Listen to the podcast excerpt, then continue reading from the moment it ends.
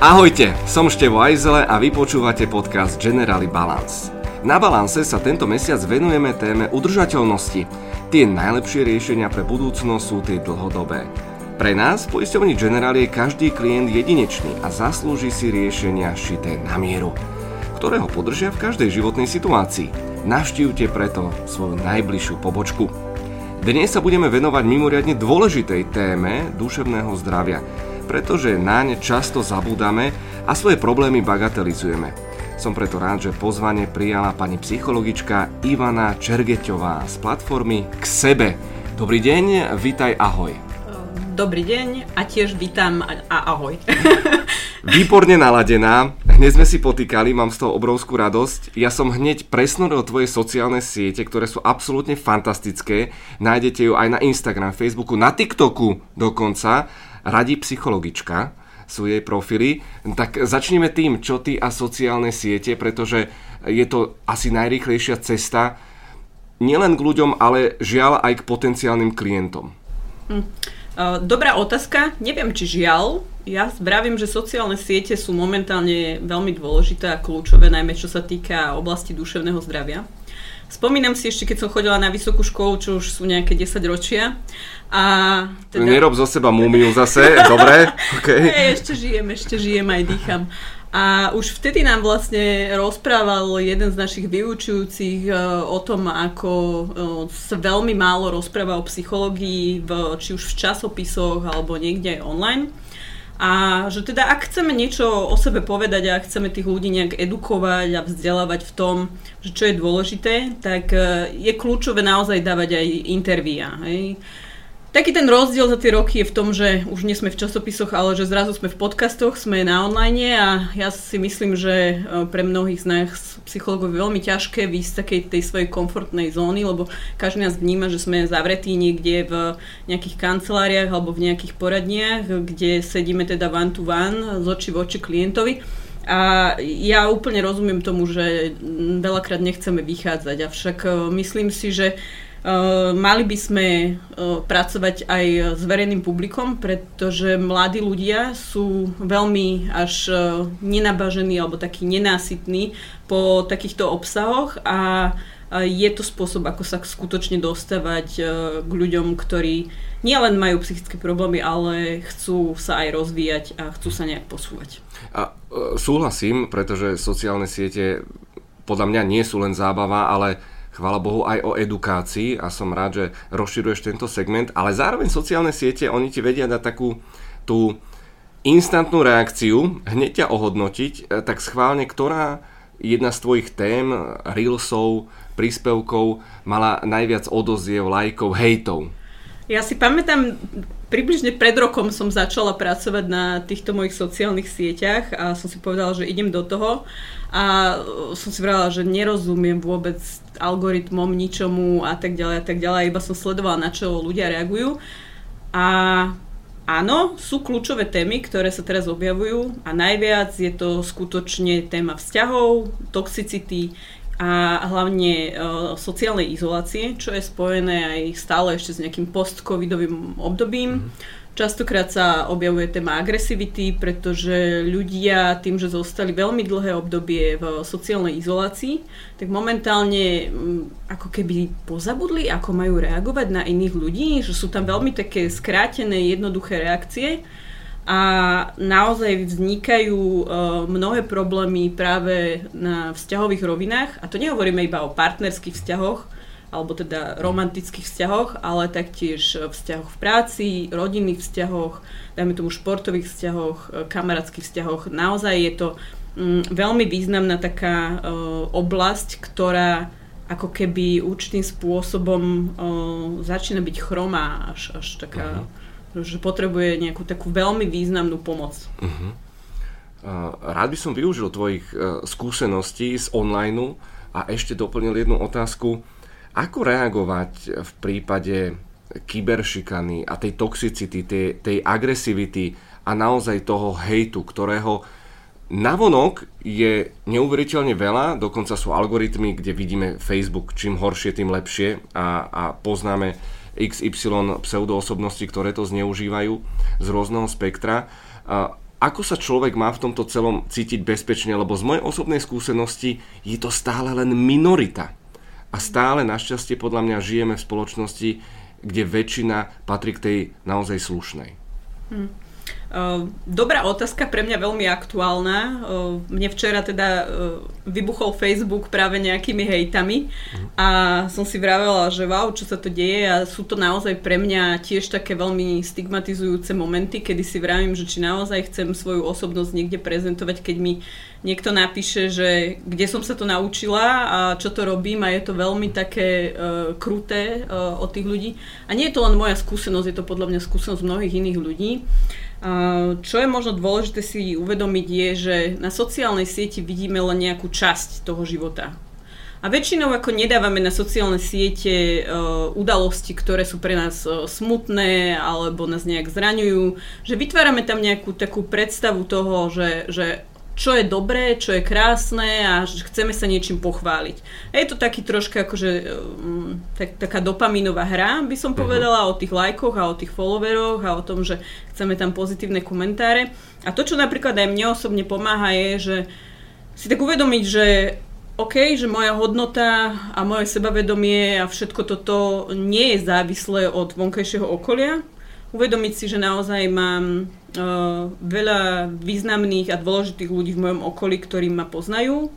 A uh, taktiež rozmýšľať nad tým, že uh, ten výsek alebo to, čo tam ako keby tí hejteri alebo tá šikana, ktorá prináša, je len nejaká časť toho života a že, že ľudia si tam väčšinou určitým spôsobom potrebujú ako keby um, neviem ako to najlepšie popísať, že ako keby dať von tie negatívne emócie. Frustrácie. Uh, hej, frustráciu, presne, ďakujem.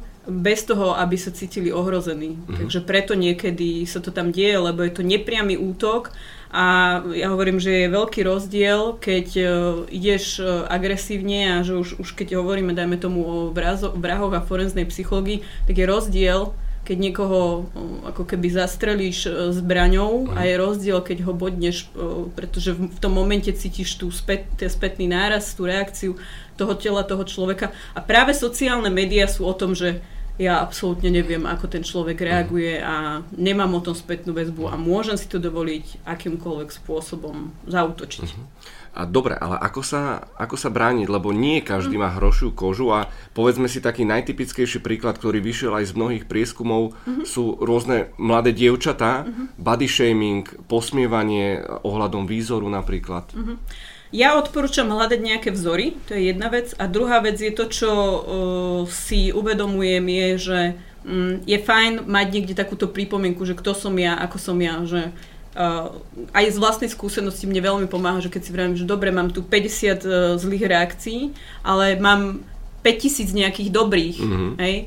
A uh, je to vlastne niečo, na čom je postavená aj uh, terapia alebo práca s klientom, že potrebujeme ako keby budovať tzv. emočnú korektívnu skúsenosť, že keď som naučený, že nejakí ľudia mi nejak reagujú, tak samozrejme čím viac tých negatívnych re- reakcií existuje, tak tým horšie ja sa v tom cítim. Čiže Kľúčové je naozaj ako keby hľadať práve tie pozitívne reakcie a odpojiť sa od tých sociálnych sietí a uvedomiť si, že naozaj to nie je realita, že ten reálny život je niekde úplne inde. A hlavne poviem aj za seba, že tiež mi to trvalo pár rokov. Nezáleží na tom, ako veľmi sa snažíte, ste talentovaní, vzdelaní, ale nikdy, nikdy v živote sa nebudete páčiť všetkým. Súhlasím, teraz si mi pripomenul jeden uh, skvelý výskum a vždy som to učila už keď som lektorovala pred x rokmi, že, že keď sa postavím pred tých ľudí, tak uh, z desiatich ľudí sú minimálne traja až štyria, ktorí buď sú neutrálni, alebo uh, nemajú sympatiu voči mhm, tebe. Mm-hmm. Takže bohužiaľ, akože, alebo možno vďaka Bohu, uh, lebo na jednej strane nás to dokáže posúvať a na druhej strane je potrebné si to uvedomiť, mm-hmm. že nedá sa to. Naozaj na 100% ideál mm. neexistuje. Súhlasím. Hlavne sa podľa mňa treba sústrediť na to pozitívne, na, na, tých, na tých vždy dobrých ľudí. Ale uh, poďme teraz na témy, ktoré zase tak uh, ohrujúce vôbec nie sú. Predsa len prechod z jesene do zimy. Čo chvíľa prvý sneh, málo slnka. Je to asi obdobie, kedy všetci psychológovia majú asi najviac roboty. Mm, áno, áno, potvrdzujem, že je to také obdobie, kedy to slniečko naozaj nám dáva, rozprúdzuje veľa hormónov a pomáha nám ako keby mať lepšiu takú emočnú reguláciu a zrazu keď je ho menej, tak to telo určitým spôsobom reaguje. A súhlasím s tým, že je to práve také obdobie, kedy e, v zvýšenej miere sa začínajú vyskytovať či už úzkosti, depresívne poruchy, alebo teda ľudia ako keby strácajú taký ten entuziasmus, radosť zo života, zrazu sa dostávajú viac do interiéru, hej, keby sme sa pozreli na našu životnú históriu, my sme vlastne tiež určitým spôsobom zvieratá, ktoré boli v prírode a ak sa dostávame do budov, kde máme umelé osvetlenie a, a nie je tam prírodzené svetlo, tak to samozrejme na nás nejak pôsobí. 67% ľudí s príznakmi depresie a 80% závislých na alkohole sa nelieči. Pri úzkostných poruchách dosahuje počet neliečených až 84%. To sú asi poriadne desivé čísla, obrovská výstraha. Čo s tým? Ako na to? Lebo podľa mňa to je tá esenciálna záležitosť a podľa mňa to zaujíma aj mnohých poslucháčov a poslucháčky, Vždy je tu nejaká stigma okolo o, psychických e, záležitostí a duševných možno porúch a pritom sú to riešiteľné záležitosti. Mm. Ako pomôcť?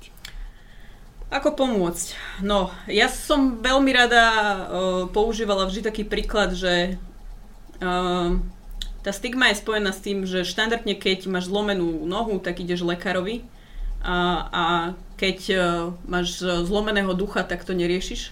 Ale dnes ráno som tak premyšľala, keď som sa pripravovala na tento náš rozhovor, že, že či to tak úplne je a že už veľa ľudí to tak vníma, že je to také kliše. A potom som premyšľala, že ktorý lekár je taký, že, že neradi tam chodíme a, a vlastne keď tam prídeme už s bolesťou, tak už Patolog? je väčšinou a nie, nie, neskoro. Oh, si nás posunul niekam inam. Nie, zubár, zubár, ale, stomatolog. Áno, vlastne ma napadlo, že, že my nikdy nevidíme, že tie zuby sú nejak pokazené, mm-hmm. alebo že niečo sa tam deje, ale že vtedy, keď máme najväč- najväčšiu bolesť, že kedy k nemu prichádzame, vlastne už býva neskoro, že už ten zub môže byť odumretý, už tam môže byť hlboký káza, že čím viac sa potom on v tom potrebuje rýpať a čím hlbšie mu ide do toho koreňa, tak týmto býva bolestivejšie. Uh, čiže s tým si spájam aj tú stigmu, čo sa týka psychologov, že neradi, uh, neradi hovoríme o tom, že mám psychické problémy alebo niečo sa mi deje. Hej, je to spojené s tým, že Uh, máme nejaké kultúrne predsudky a, a je dané, že muži musia byť silní a ženy by mali byť emočne stabilné, hej, že, že v niečom žijeme. A zrazu teda mám si priznať, že nie som OK, alebo niečo so mnou nie je v poriadku, že je to veľmi také, hm, chvíľu rozmýšľam, chcem to naozaj povedať, chcem, aby to ľudia o mne vedeli, že stále je to niečo, čo je schované a práve to vedie k tomu, že niekedy tí ľudia e, čakajú veľmi dlho, pokiaľ vyhľadajú psychologa a ak sa nepletiem, tak e, tá štatistika je okolo až 14 mesiacov. Uh-huh. Čiže to nie je, je to dlhá doba.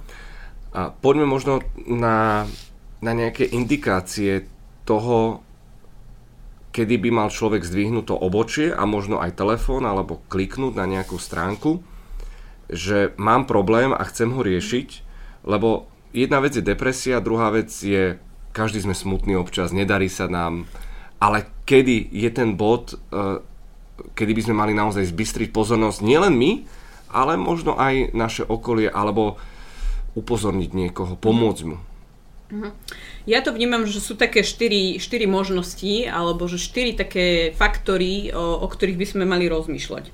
Že mm, prvý taký faktor, kedy vyhľadať odborníka je, že si vravím, že chcem na sebe pracovať. Čiže ten, ten, tá motivácia je rozvoj. Druhá možnosť je, e, že si vravím, že necítim sa úplne vo svojej koži, a tým pádom cítim nejaký diskomfort, hej? je tam nejaké napätie, frustrácia, niečo sa deje, čo neviem identifikovať. Ďalšou možnosťou môže byť, e, že e, vlastne niečo e, mi ako keby zhoršuje ten stav môjho života a je to dlhodobo, prípadne niečoho sa bojím, čo už je prejav nejakej úzkosti. A posledná vec je, že treba si uvedomiť aj to, že aj naše okolie môže vidieť, čo sa deje A to nám môže hovoriť, že počuj, asi je čas nájsť odborníka, a to sú väčšinou nejaké závislosti o, alebo niečo, čo my subjektívne nevieme ako keby identifikovať, lebo nám v tom stave je veľmi dobre. Uh-huh. Čiže o, je dôležité si uvedomiť, že naozaj sú tam aj také vonkajšie faktory, aj také vnútorné. A hovorí sa, že teda ak trávim nad premyšľaním nad svojimi ťažkosťami viac ako hodinu denne, tak naozaj je to asi taký malý signál toho, že niečo by som mohol pre seba mhm. urobiť. Skúsme ale definovať moment, kedy by naozaj sa mal rozhúčať ten alarm, nie len možno osobný, ale možno aj nejakej blízkej osoby, že no, priateľu, láska moja, ty máš vážny problém a musíš ho riešiť. Uh-huh. Ja si myslím, že taký najväčší signál toho je v momente, ak sa ten človek správa tak, že je to pre ňoho životu ohrozujúce, alebo je to ohrozujúce pre niekoho iného.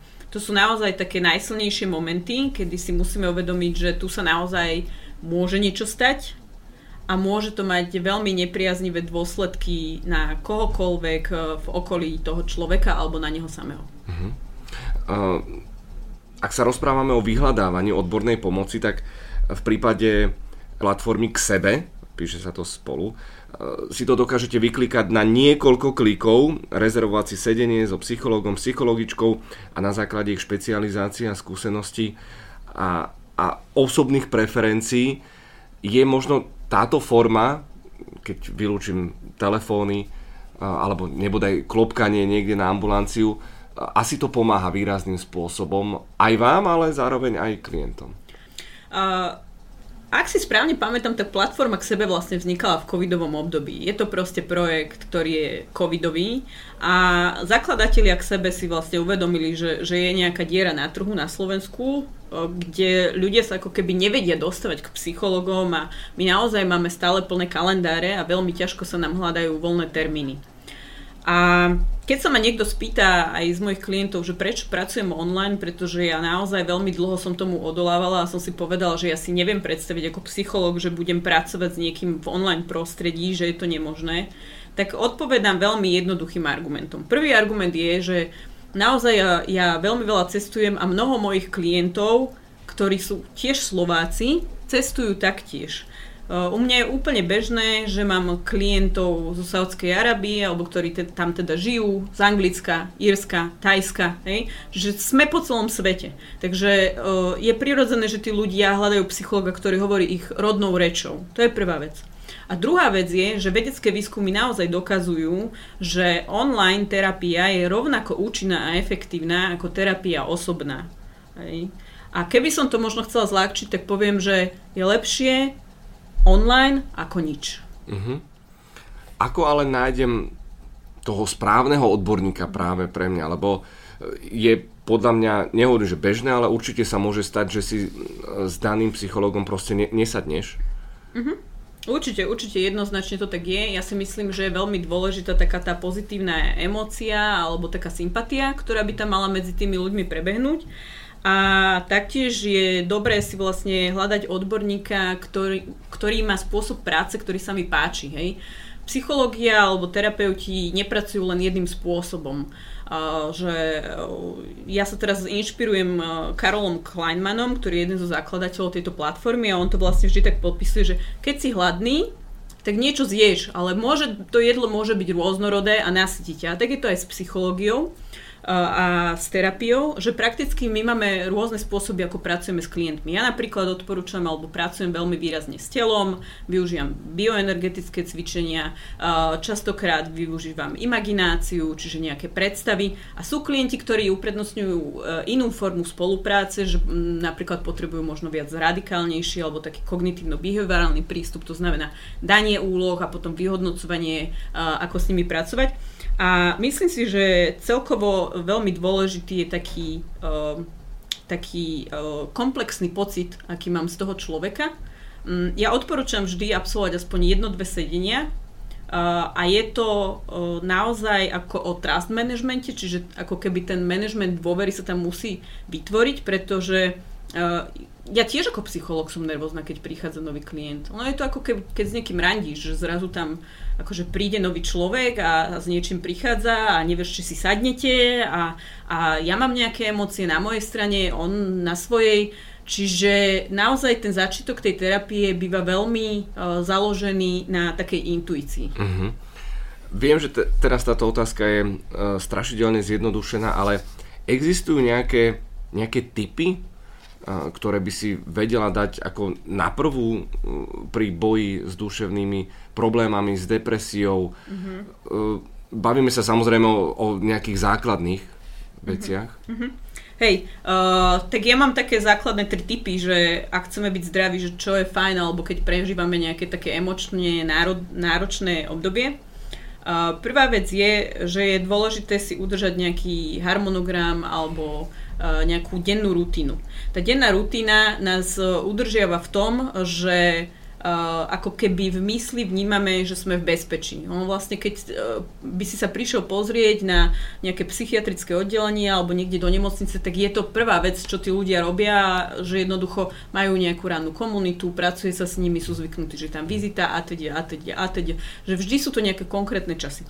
Čiže táto rutina je veľmi dôležitá, to je taká prvá vec. Druhá vec je sociálna opora. To znamená mať ľudí vo svojom okolí.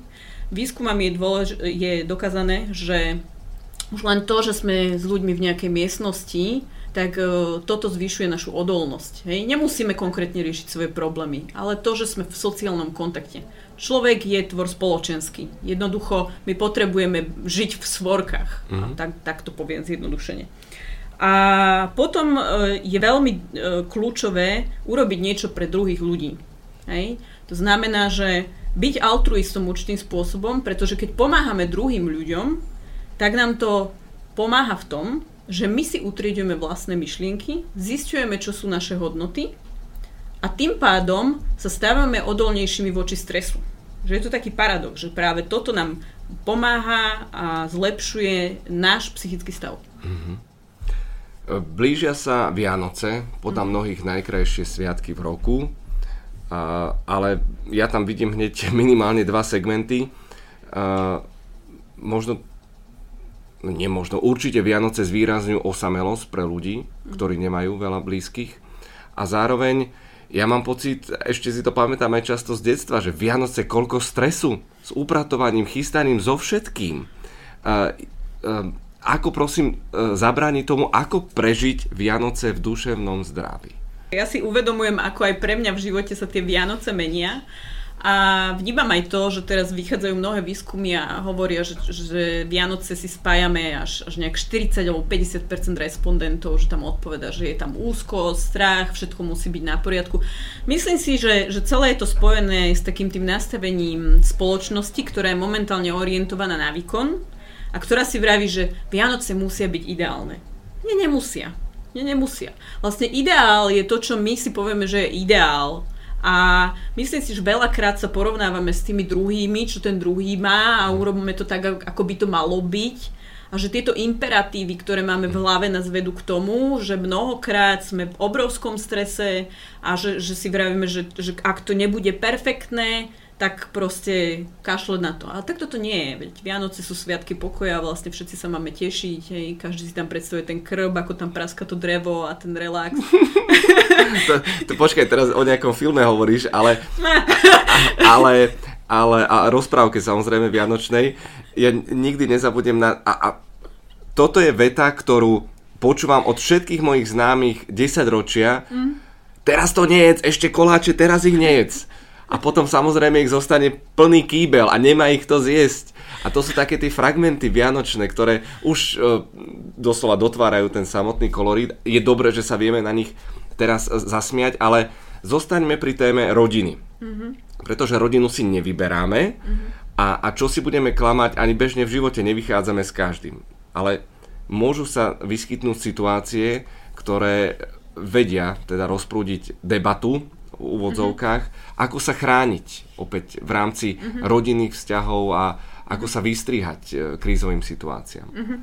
Hej, že mám taký pocit, že tu troška na, ako keby prechádzame a nabúravame do témy nejakej, nejakých toxických vzťahov a toho, čo sa všetko môže diať, lebo si spomínal, že rodinu si nevyberáme a naozaj veľa klientov mi teraz reaguje s tým, že joj, ale keď tá moja mama je tak toxická a ona mi také veci robí a ja s nimi nechcem byť na tie Vianoce a mne sa nechce ani vrátiť z toho zahraničia, radšej budem na tom internáte, hej, že, že tam veľa takých uh, prípadov. Myslím si, že kľúčové je tu si uh, stanoviť hranice a pracovať veľa so, s vlastnou hodnotou, že, že to je niečo, čo najviac nám môže povedať a najviac nám môže pomôcť, že naozaj dám si nejaký limit aj sebe, aj tým druhým a nedovolím ako keby cez, cez tie hranice prechádzať.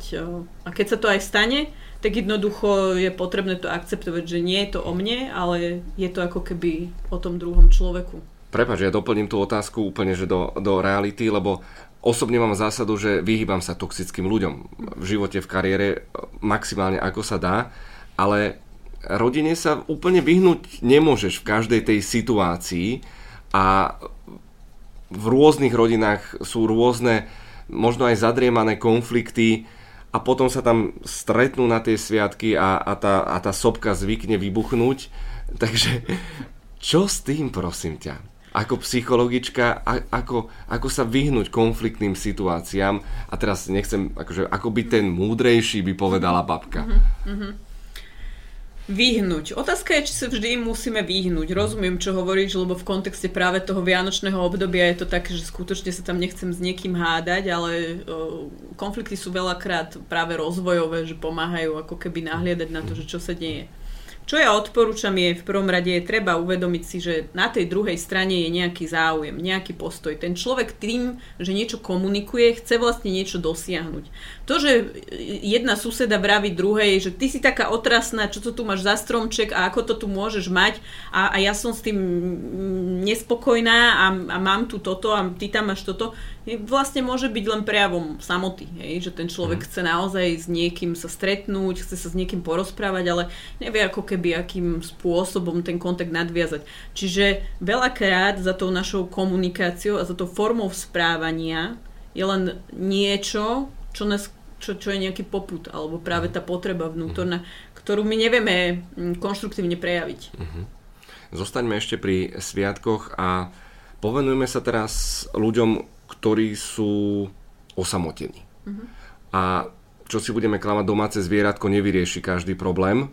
A ako vieme pomôcť ľuďom, ktorí pociťujú veľkú samotu a ktorá samozrejme následne môže prerastať do ďalších duševných problémov? Uh-huh. Uh, som sa tak usmiala, keď si spomenul to domáce zvieratko, lebo tým, že ja sa venujem veľa téme vzťahovej väzby a tomu, čo môže robiť oxytocín v našom tele, mm-hmm. tak ma tak napadlo, že možno práve to zvieratko veľakrát uh, mnoho vecí vyrieši, alebo teda meké predmety, uh, deky, teplo a tak ďalej a tak ďalej, že sú to také uh, stimulačné možnosti, ako uh, si tu blízkosť navodiť, alebo ten kontakt, hej, že dotyk koža na kožu a tak ďalej. Uh, Dobre, ale uh-huh. strašne sa chcem teraz pýtať, že, že klasika uh, na prvú každý povie, že psík, mačka, uh-huh. alebo sú aj v tomto nejaké trendy, alebo psychológovia odporúčajú, že kúpte si chameleóna, alebo má lepšiu kožu, alebo papagája, s ktorým sa možno porozprávate. Snažím sa to trošku odľahčiť okay. samozrejme. No neviem, či psík alebo mačka, ale ak sa teda pýtaš to, čo si myslím, že sa pýtaš, tak v zásade vlastne už dlhé roky výskumy nám dokazujú, že v prípade, ak prežívame veľkú úzkosť, to znamená niekde v organizme nám lieta kortizol, uh-huh. tak oxytocín ako hormón dokáže tento kortizol znižovať. A oxytocín sa vlastne produkuje v tele či už počas pôrodu, sexu, kontaktu koža na kožu, to znamená malé dieťa, alebo keď sme v kontakte s nejakým mekým predmetom. Takže keď sa ma pýta, že ak si úzkostný, že aké zviera si máš kúpiť čo najchlpatejšie. Mm-hmm. Hej? Pretože naozaj je tam to, že, že môžeš ako keby sa dotknúť toho psa alebo zvieraťa, že jednoducho je meký, je poddajný, hej? takže asi by to nemala byť e, nejaká sorta psa, čo bude brechať a agresívne reagovať, ale naozaj niečo, čo je meké. A ja niekedy to tak zo zábavou aj pozorujem v tom parku, že s akými typmi zvierat prichádzajú uh, ktorí ľudia a že niekedy si to tak spájam. Samozrejme, je to iba nejaká moja mentálna hra, ale výskumy to naozaj potvrdzujú. No dobre, teraz sme ale neurobili dobrý kšeft um, predajcom besrstých psov, nás určite nepochvália, ale ale naspäť k tej serióznej... Um, Odpovedi. nie, nie, nie, tá odpoveď bola veľmi inšpiratívna a vecná, ale ale naozaj k tej samote, lebo opäť sú ľudia, ktorí neznesú zvieratá, alebo môžu mať dokonca alergie. alergie. Mm-hmm. A, a tá depresia môžu byť zavretí niekoľko dní, týždňov medzi štyrmi stenami, nebodaj, ak je tam ešte nejaký telesný handicap, mm-hmm. na čo netreba zabúdať. Uh, ste vy, psychológovia, tou inštanciou možno prvej pomoci? Áno, určite sme aj my. Máme naozaj mnoho liniek alebo taktiež četovacích poradní, ktoré sú bezplatné, ktoré títo ľudia vedia využiť. A ja vždy odporúčam, keď niekto hľadá, že obratiť sa buď na komoru psychológov alebo ísť cez nejaký taký hlavný dobrý zdroj pomoci, pretože naozaj práve tieto obdobia sú obdobiami, kedy, ako sa to tak vraví, že tie linky sú na, také horúce. Uh-huh. Podľa prieskumov duševné problémy skracujú život v priemere až o 7,5 roka. To je dosť desivé číslo, by som povedal. Skúsme ešte možno tak zhrnúť nejaké zvyky, rituály, ktoré sú dobré pre dušu. Čo by sme si mali dopriať v rámci starostlivosti o duševné zdravie. Hmm. Ja si myslím, že možno dôležité je uvedomiť si, že duševné zdravie je prepojené aj s fyzickým zdravím. A taká, taký tretí element je sociálne prostredie. Spomínam si ja, keď som uh, pred rokmi pôsobila uh, ako manažér uh, v rôznych oblastiach, tak som mala veľmi dobrú koučku zo zahraničia a ona mi vtedy povedala jednu vetu a povedala, že cvičte. Čokoľvek, čo budete robiť, nech budete robiť akúkoľvek prácu, vždy fyzická aktivita. A že prečo? Pretože ak poste, pustí psychika, telo to podrží a ak pustí telo, tak mm. psychika to podrží. Mm. A samozrejme potom je veľmi dôležitá aj tá sociálna sieť, ktorú by sme si mali budovať, aj napriek tomu, že veľakrát nás nemusí lákať, lebo samozrejme sme aj introverti, mm. sme aj extroverti, niekto je rád v kontakte s ľuďmi, niekto je menej rád, ale toto je naozaj dôležité si uvedomiť, že, že je to prepojené. Mm-hmm. Takže... To je jedna z takých tých kľúčových rád, že starať sa nielen o mentálne zdravie, či už využívať nejaké dýchové cvičenia, relaxačné, teraz je veľmi populárna meditácia, mindfulness, to znamená všímavosť sám voči sebe, ktorá zlepšuje aj komunikačné zručnosti.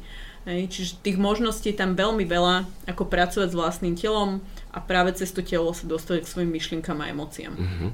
A už si to spomínala tú dnešnú dobu, pomerne hektickú a, a také slovné spojenie, ktoré, ktoré podľa mňa je veľmi reálne, pri veľké nároky.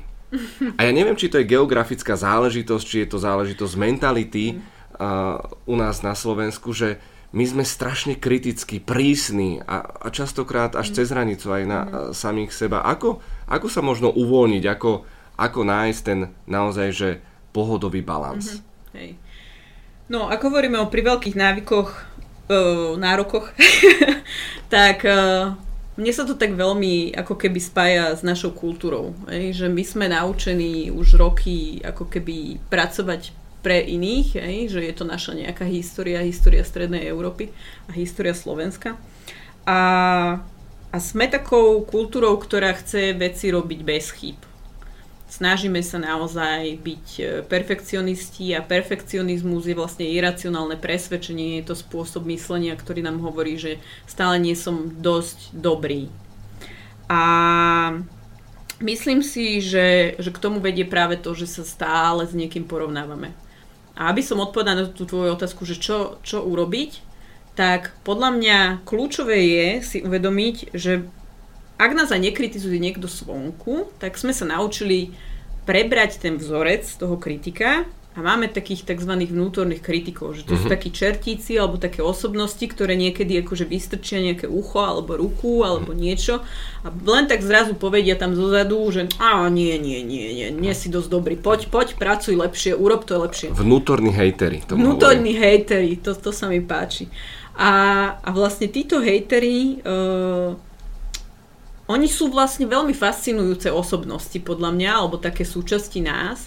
A to, čo ja sa snažím učiť našich klientov a taktiež seba, je, že pochopiť toho hejtera, že, že spýtať sa ho, že počuj, že prečo si ty prišiel a že vlastne vítaj, mm-hmm, že ty mi, ty mi chceš dať nejaký odkaz. Kto niečo, ťa pozýval? Hej, hej, že, že niečo mi chceš vlastne povedať. A naučiť sa to od, od, od toho hejtera, lebo niekedy tí hejteri napríklad sú veľmi krutí, hej, on príde a on povie, ty, ty si taká a taká, alebo taký a onaký. A ja potom tak hovorím tým klientom, alebo vravím, že, že však pozri sa na to, že ten kritik, on príde a on ti to tam jasne, jednoznačne dá, že, že však od neho sa vieš naučiť tak krásnu energiu, ako on priamo ti dokáže odkomunikovať a, a spýtam sa, a vieš to uplatniť vo svojom živote? Hm. Že čo sa vlastne viem naučiť od toho kritika? Že to je taká kľúčová asi hm. otázka, že čo mi prináša. Mm-hmm. Taký syndrom toho po, poloplného pohára, že, mm. že ako keby sme sa báli byť šťastní a trošku viac si to celkovo užívať. Hej. A na záver nedá mi nespýtať sa, lebo špecializuješ sa na pohybovú terapiu. Uh-huh. A v čom vlastne spočíva, ako ľuďom pomáha. Počúvam. A môžeš aj názorne ukazovať, budem to tlmočiť do podcastu. uh, ja si myslím, že pohyb uh, je veľmi dôležitý. Ja som vlastne fascinovaná už asi 20 rokov teóriou vzťahovej väzby, už som tu spomínala. Vzťahová väzba je vlastne E, teória, ktorá hovorí o behaviorálnom systéme. To znamená, že keď niečo prežívam, nejako sa správam, nejakým spôsobom vykonávam nejaké aktivity. Hej? A, a tento behaviorálny systém sa vytvára v rannom uh, štádiu nejakých prvých 5 rokoch, proste keď sme malým dieťaťom a učíme sa reagovať na nášho primárneho opatrovateľa. Zväčša je to ako matka, otec, hej, alebo niekto, kto sa o nás stará. A to, ako on na nás reaguje, tak my sa naučíme, že keď som malé dieťa a ten človek na mňa reaguje, keď plačem, tak sa naučím, že musím proste prejavovať niečo takéto. A zároveň s touto tvorbou tej, tej vzťahovej väzby je spojený pohyb, lebo je to v období, kedy to dieťa sa začína hýbať, začína chodiť, začína explorovať, to znamená chodiť do okolia, že určite si vieš predstaviť také tie deti, uh, ktoré utekajú úplne bez problémov Mám od dvojročného, áno, spoznávateľa zemegule, hej. Hej, a potom sú také, ktoré od tej maminej sukne proste neodídu. Mm. Nej? A ja si myslím, že veľa, veľa týchto takých tých emočných spomienok a veľa aj tých traum zostáva v tom tele. Mm. A to telo niekedy, a povedal by som, že možno aj vždy, reaguje ako prvé. Hej, že keď prichádza nejaká emocia, spúšťa sa ten limbický systém, no, lež sa to dostane do toho neokortexu a do toho nášho mozgu, ktorý naozaj racionálne funguje, tak ide emočná reakcia. A tá emočná reakcia spúšťa fyzickú reakciu, potenie rúk, trás a tak ďalej. Hej. A my keď sa nevenujeme dlhodobo týmto, týmto reakciám, a je to typické hlavne pre také odvetvia, kde nemáš možnosť ako keby nechať uniknúť tú emóciu. Ja neviem, hasiči, policajti, mm. právnici, hej, že, že sú to miesta, kde ty musíš zachovať uh, nejaký konkrétny postoj a musíš reagovať, tak nemáš čas ako keby prežiť tie emócie. A oni zostávajú niekde v tele a my to voláme, že to sú také emočné bloky mm. a že raz príde čas, že naozaj s tým musíš niečo robiť. A druhá vec je, že vlastne tie emočné bloky potom aj menia spôsob, ako sa hýbeš. Že napríklad, keď si predstavíš typického depresívneho uh, klienta, tak on je naozaj zhrbený, uh, má vlastne veľmi oslabené trapezy, chrbát, hej, že, že ten hrudník je taký prepadnutý. Kdežto napríklad, keby sme hovorili o nejakej narcistickej poruche, tak tam je to presne naopak. Hej, že potom veľa sa prejavuje v spomalenom pohybe, v zrychlenom pohybe, že, že v tom zrychlenom vidíme takú väčšiu emocionalitu. A toto všetko dokážeme čítať z toho tela. A keď sa ma pýta, že čo sa robí na tej pohybovej terapii, tak e, realizujeme rôzne cvičenia. Takým najtypickejším je že keď chceme napríklad budovať dôveru, asi to pozná, že veľakrát sa to robí aj na všelijakých takých team buildingoch, že máš padnúť dozadu, alebo máš sa o niečo oprieť, alebo že, že aký vtedy prežívaš pocit. A práve prostredníctvom týchto cvičení, alebo tým, že my nejak intenzívnejšie pracujeme s tými gestami, ktoré sa tam zrazu objavujú, alebo celý, s celým tým pohybom, s tým, ako ten človek sedí, ako sa správa, ako komunikuje neverbálne, tak dokážeme veľa pracovať, že ísť cez to telo, pretože sa o mnoho rýchlejšie ten človek dostane k tej téme, ktorá sa tam deje. Mm. Pretože ja keď sa opýtam, že a že, že čo sa deje, keď e, sa opieram o stenu a ako to prežívam, tak on zrazu rozpráva, že nemám to rád a nedôverujem tej stene a nedôverujem vlastne ani ľuďom a rád držím pevne všetko pod kontrolou, že naozaj cez, cez e, ten e, ako keby sekundárny objekt, čo je častokrát napríklad aj hypoterapia, kanisterapia, že vieme oveľa, oveľa viacej vyčítať a pracovať s tým, lebo je to niečo, kde tí klienti sa tak neboja. Mm-hmm. Že, že veľakrát sa bojíme a rozmýšľame, čo povieme. Určite. Ešte tuto vlastne niečo prežiješ a až potom rozprávaš, že čo sa vlastne stalo. A už si mala klienta nejakého Taliana? Gesta. Nemala. Veľký. Dúfajme, že príde jedného dňa. Milujem ich, áno, milujem ich. Tieto južné kultúry sú naozaj pre mňa akože mm-hmm. šialne zaujímavé, pretože e, je to naozaj o niečom inom. Mm-hmm. Tak to je inak na úplne inú encyklopédiu. Ale moja záverečná otázka, a podľa mňa je to taká klasika, uh, chodia psychológovia psychológovi? Samozrejme. Tak ako tréner má trénera, tak má psychológ psychologa. Uh, sú preto dva dôvody kľúčové. Jeden je, že aj ja som človek a ja potrebujem riešiť nejaké svoje situácie, nejaké svoje problémy. Druhý je, že ja nevyhnutne potrebujem poznať všetky také tie svoje zákutia osobností a potrebujem naozaj sa vzdelávať ďalej a chápať, že keď som v kontakte s človekom, tak Eh, môže tam dôjsť tzv. Eh, projekcii alebo prenosu a protiprenosu a ja môžem vnímať niečo, čo mám v živote úplne inak a zrazu nie som objektívna. Takže máme tie tzv. supervízie, to voláme, alebo intervízie, kde naozaj, ak si nevieme rady s nejakým našim klientom, alebo sa nám tam otvárajú nejaké emočné naše traumy, o ktorých častokrát možno ani nevieme, ale sú niekde v tých našich zákutiach, tých kostlivci a všeličo iné, tak je to veľmi dôležité aj v rámci asi takého nejakého splachovania vnútorného, lebo ty na seba často prenášaš všetky boliestky klientov, ak to chápem správne. Mm. Uh, som sa tak usmiala, keď si to povedal, lebo veľa klientov sa ma to tak pýta, že, že si vravím, že im tak vždy ďakujem, že ďakujem, že sa o mňa staráte aj napriek tomu, že ste tu preto, aby ja som sa postarala o vás.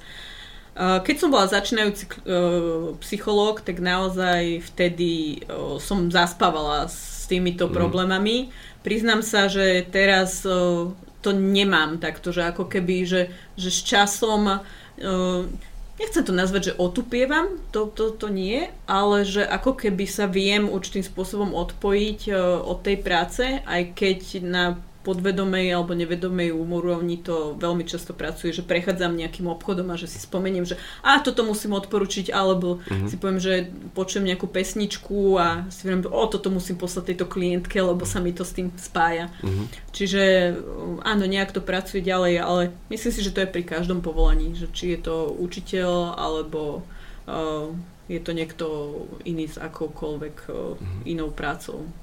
Úžasné, obdivohodné, ďakujem veľmi pekne za množstvo inšpiratívnych myšlienok. Našim dnešným hostom bola Ivana Čergeťová. Ďakujeme veľmi pekne. Ďakujem aj ja a pekný deň prajem. Podcasty Generali Balance nájdete na všetkých známych podcastových platformách a samozrejme aj na webe www.generalibalance.sk, kde nájdete aj ďalšie skvelé tipy pre vybalansovaný život. Sledujte nás aj na sociálnych sieťach, zvlášť na Instagrame a na Facebooku.